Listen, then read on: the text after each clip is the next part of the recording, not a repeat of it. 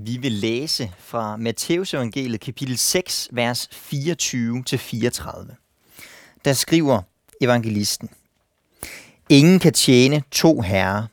Han vil enten hade den ene og elske den anden, eller holde sig til den ene og ringagte den anden. I kan ikke tjene både Gud og mammon. Derfor siger jeg jer, Vær ikke bekymret for jeres liv, hvordan I får noget at spise og drikke, eller for hvordan I får tøj på kroppen. Er livet ikke mere end maden, og lægemet mere end klæderne? Se himlens fugle. De sår ikke, og høster ikke, og samler ikke i lade. Og jeres himmelske far giver dem føden. Er I ikke langt mere værd end de? Hvem af jer kan lægge en dag til sit liv ved at bekymre sig? Og hvorfor bekymrer I jer for klæder? Læg mærke til, hvordan markens liljer gror. De arbejder ikke og spinder ikke.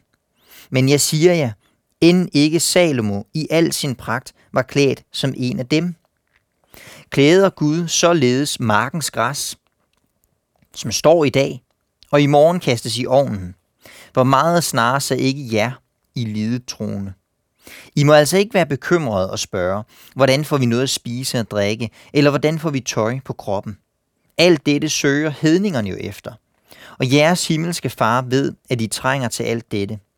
Men søg først Guds rige og hans retfærdighed, så skal alt det andet gives jer i tilgift. Så vær da ikke bekymret for dagen i morgen. Dagen i morgen skal bekymre sig for det, der hører den til. Hver dag har nok i sin plage. Amen. Vi vil lige starte med at bede. Herre Jesus, nu beder vi dig om, at du vil komme til os ind i den livssituation, vi hver især står i. Du ved, hvad der tynger. Du ved, hvilke bekymringer den enkelte har. Herre, vi beder dig om, at du må komme med din fred. Vil du lade dit ord, som vi har hørt nu, blive til opmundring og til trøst ind i den situation. Amen. Når man læser sådan en tekst her, så øh, får man jo umiddelbart en række associationer. Og noget af det, som øh, slog mig, da jeg sad og arbejdede med den, det var, at den her tekst plejer jeg ofte kun at forbinde med et emne, nemlig bekymring. Og det er kun det, det drejer sig om. Det drejer sig om, at du ikke skal bekymre dig. Og så er det som om, at teksten bliver lidt lovisk. Den bliver sådan lidt streng, at du skal ikke bekymre dig. Og så står der det her vers, som er meget kendt, i vers 33. Søg først Guds rige og hans retfærdighed, så skal alt det andet gives jer i tilgift. Betyder det, at hvis jeg søger Guds rige, så, så belønner Gud mig? Er det sådan et, et, øh, jeg gør noget for dig, og så gør du noget for mig system, som Jesus lægger op til her?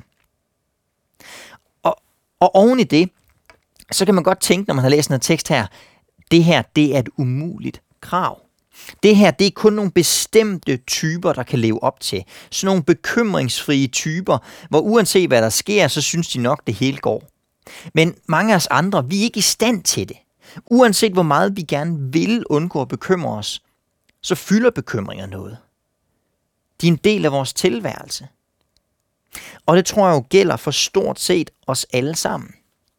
Jeg er jeg bor i København sammen med min øh, kone Cecilie, og i de år, jeg har boet i København, der har jeg selv måttet flytte flere gange, men jeg kender også mange andre, der har skulle flytte. Og det kan også godt være noget, der bliver ved igennem hele livet, at man flytter. Måske er huset blevet for stort, måske får man et nyt arbejde, og så begynder bekymringen at komme. Hvor skal vi bo nu? Hvad skal jeg finde og bo i? Måske det arbejdet, der også kræver nogle bekymringer. Du er færdiguddannet, eller arbejdslivet er ved at slutte. Og så begynder tankerne at fylde, hvad skal der nu ske med min tid, mit liv, alt det jeg før beskæftigede mig med? Hvad er det nye, og hvad indebærer det? Eller uddannelse. Enten første gang eller en efteruddannelse, man skal tage, så begynder det at fylde. Og uanset hvor man er i tilværelsen, så tror jeg også tanken om helbredet, det kan fylde noget.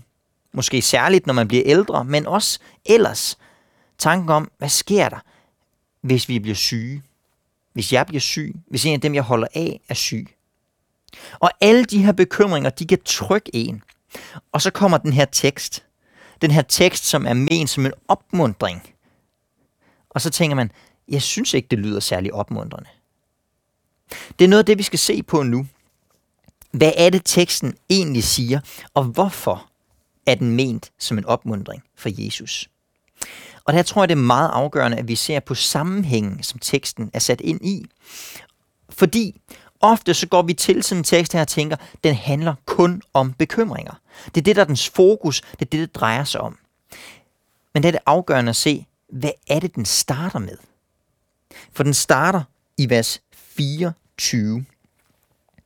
Der siger Jesus, ingen kan tjene to herrer.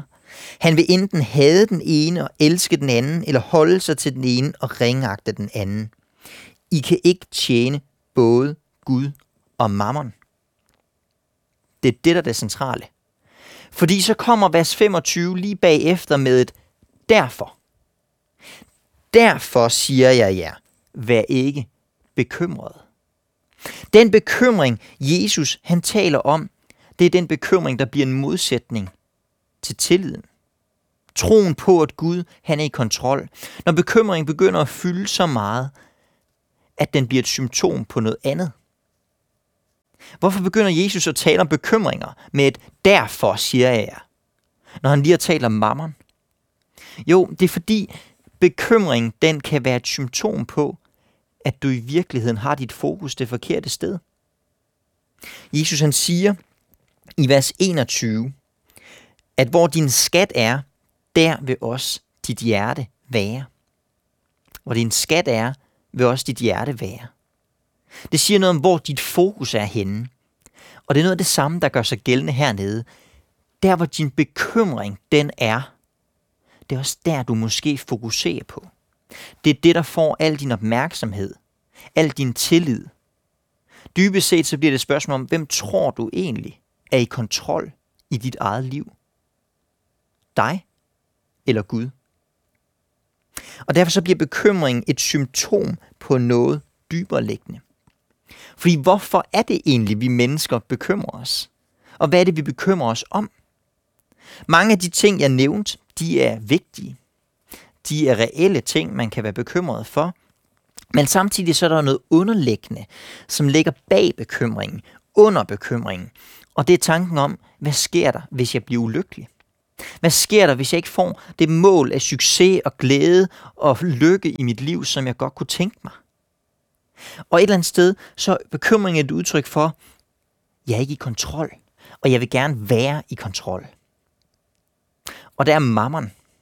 Det her begreb, som Jesus bruger som en samlebetegnelse for penge, materiel rigdom, tryghed. Den samlebetegnelse for alt det, som jeg kan opnå lykken med. At hvis jeg bare har mammon, så skal det nok gå. Og det er der, Jesus kommer med sin formaning. Det er den bekymring, han i rette sætter. Du kan ikke tjene både Gud og mammon. Fordi hvis du tjener mammon, bekymrer dig om mammon, tænker på mammon, konstant fokuserer på, om dit liv nu har det mål af lykke, som du ønsker, det skal have, så kan det blive en modsætning til din tillid og din tro på Gud. At han er den, der sørger for alt. Der findes også gode bekymringer. I Bibelen der øh, kan vi læse i 2. Korintherbrev, hvor Paulus han taler øh, om, at han bekymrer sig. Han skriver til menigheden i kapitel 11, vers 28, at der er noget, der dagligt trykker ham, nemlig bekymringen for alle menighederne. Men det er en anden type bekymring, der er tale om. En bekymring, som retter sig mod noget andet, og som dybest set har Gud som sit mål. At den her bekymring, Paulus har, den kan han ikke selv styre, men han må lægge det over i Guds hænder. Og så den anden bekymring. Den bekymring, som bliver usund. Der, hvor min bekymring dybest set er et symptom på, at jeg har glemt, hvem der er min frelser, min herre, min skaber og min Gud. En bekymring, der bilder sig ind, at jeg har kontrollen. Og det er den, Jesus formaner ind i, i vers 24. Det er det, der er det centrale. Og så kommer begrundelsen så bagefter. Du kan ikke tjene både Gud og mammon. Derfor, siger Jesus, når bekymringen er der, så læg mærke til tre ting. Tre begrundelser kommer Jesus med for, hvorfor vi ikke skal bekymre os på den her usunde måde. Og det første, det er i vers 25 helt ned til vers 32, og det går på skabelsens virkelighed. Skabelsens virkelighed. Jesus han kommer med et eksempel fra det mindre til det større. Han taler om himlens fugle og markens liljer. De her små ting, de her ubetydelige ting. Kig på dem. Se på dem. Observer, hvad der sker i naturen omkring dig, siger Jesus. De tænker ikke over det, fuglene. Markens liljer har aldrig sørget for noget som helst, og alligevel så opretholder Gud dem. Han sørger for dem. Han står i en relation til sit skaberværk som skaber, som den, der opretholder og styrer alt. Og så siger Jesus, se på det. Så spørg dig selv, er I ikke langt mere værd end de? Og senere, hvordan får vi tøj på kroppen og så videre og så videre. Alt det, det søger hedningerne jo efter. Og jeres himmelske far ved, at I trænger til alt det. Det Jesus siger, det er, du har det lille eksempel i naturen. Se omkring dig. Skaberværket. Alt det Gud sørger for som skaber. Du er langt mere værd end de her fugle end markens liljer. Du er langt mere værd. Og din relation til Gud, det er ikke bare skaberens forhold til det skabte. Nej, det er barnets forhold til sin far. Jeres fader ved, at I trænger til alt det. Han ved det på forhånd. Og det er det første, Jesus han snakker om, det er, Gud sørger for os. Ha' tillid til det. Alt, hvad du har modtaget, alt godt, alt det, det er noget, Gud dybest set giver dig. Og det her, det tror jeg faktisk er en øvelse, vi skal være bevidst om. Jeg talte med nogen for nylig, som havde nogle bekymringer, de kæmpede med. Og så øh, sagde en af dem, jeg talte med, jeg øver mig i at sige tak til Gud. Jeg øver mig i at sige tak for alle de ting, han faktisk giver mig. Og det tror jeg er en værdifuld øvelse at man siger tak for konkrete ting. At når du beder, så kan du bede for nogle bestemte ting, der fylder, og det er godt. Det er rigtig godt at kunne lægge det over i Guds hænder. Men så samtidig sige Gud tak for dem. Tak for alt det, du i allerede har. Alt det, du i forvejen modtager af hans hånd. Som et vidnesbyrd om, ja, der kan være noget, der fylder. Men der er så meget, jeg allerede har modtaget. Der er så meget Gud, han allerede giver og sørger for. Se på skaberværket. Så siger Jesus igen med baggrund i, at I kan ikke tjene både Gud og mammon. Se på skaberværket. Se på skaberværket, hvad Gud gør, og så se om din bekymring, den i virkeligheden peger på noget dyberliggende. Et dyberliggende problem. Men så for det andet, så siger han i vers 33, søg Guds retfærdighed. Han siger, men søg først Guds rige og hans retfærdighed, så skal alt det andet gives jer i tilgift. Hvad, hvad mener Jesus, når han taler om Guds rige og det at søge hans rige og, og Guds retfærdighed? Hvad, hvad ligger der i det? Der tror jeg dybest set, der kan være to måder at forstå det her på. Den ene, det er, at Guds rige og hans retfærdighed, den etisk retfærdighed. Det er det, jeg gør. At der er noget, som er rigtigt at gøre. Der er noget, der er vigtigere end mit eget liv. Alt det, jeg klinger mig til, klynger mig til, mammon, for at opnå min egen lykke. Den er irrelevant, når jeg sammenligner den med det, der er min opgave. Nemlig at tjene min næste. Nemlig at være noget for andre. Det er det, der er målet med mit liv. At ære Gud og tjene min næste. Søg Guds rige og hans retfærdighed. Som en etisk retfærdighed. Det er den ene mulighed. Den anden mulighed, det er Guds rige og hans retfærdighed.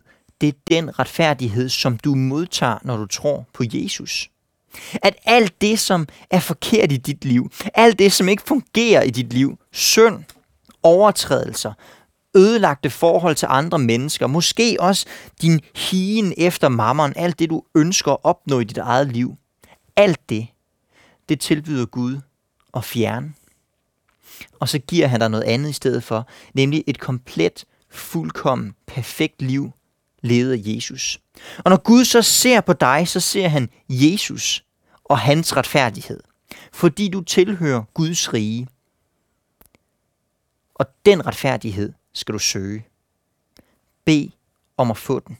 Tilgivelsen. Altså en etisk retfærdighed eller Jesu retfærdighed. I mange tekster der er det vigtigt at finde ud af, om det er det ene eller det andet, der er tale om. Lige præcis i den her tekst, der tror jeg faktisk ikke, det er så afgørende. Og jeg er ikke sikker på, hvilken af dem det er. Fordi i det store billede, så er begge dele rigtigt. Bjergprædikenen den handler i høj grad om etisk retfærdighed.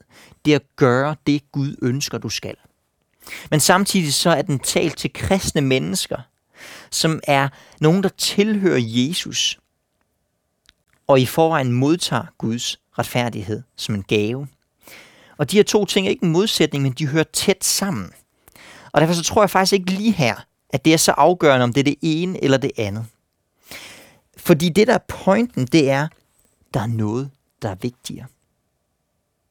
Du kan ikke tjene både Gud og mammon. Og derfor så kan bekymringerne være et symptom på, at du måske tjener mammon. Og derfor så skal du stoppe op og være bevidst om, der er noget, der er vigtigere.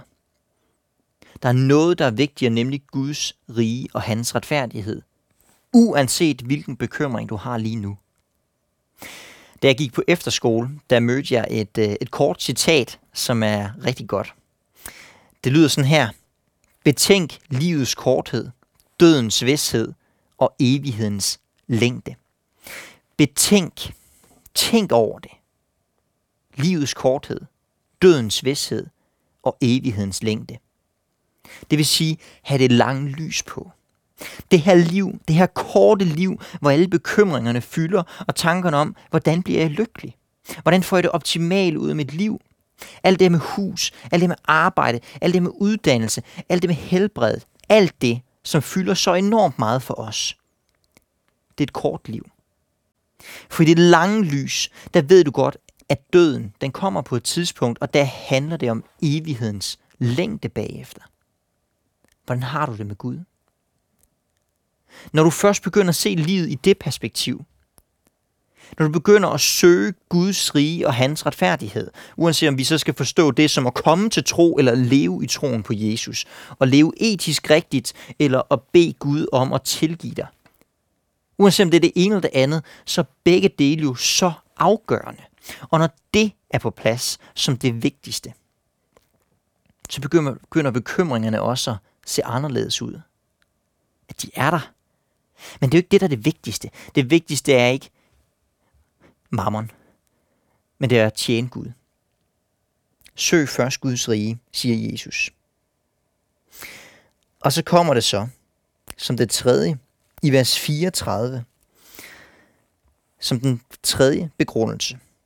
Så vær da ikke bekymret for dagen i morgen. Dagen i morgen skal bekymre sig for det, der hører den til. Hver dag har nok i sin plage.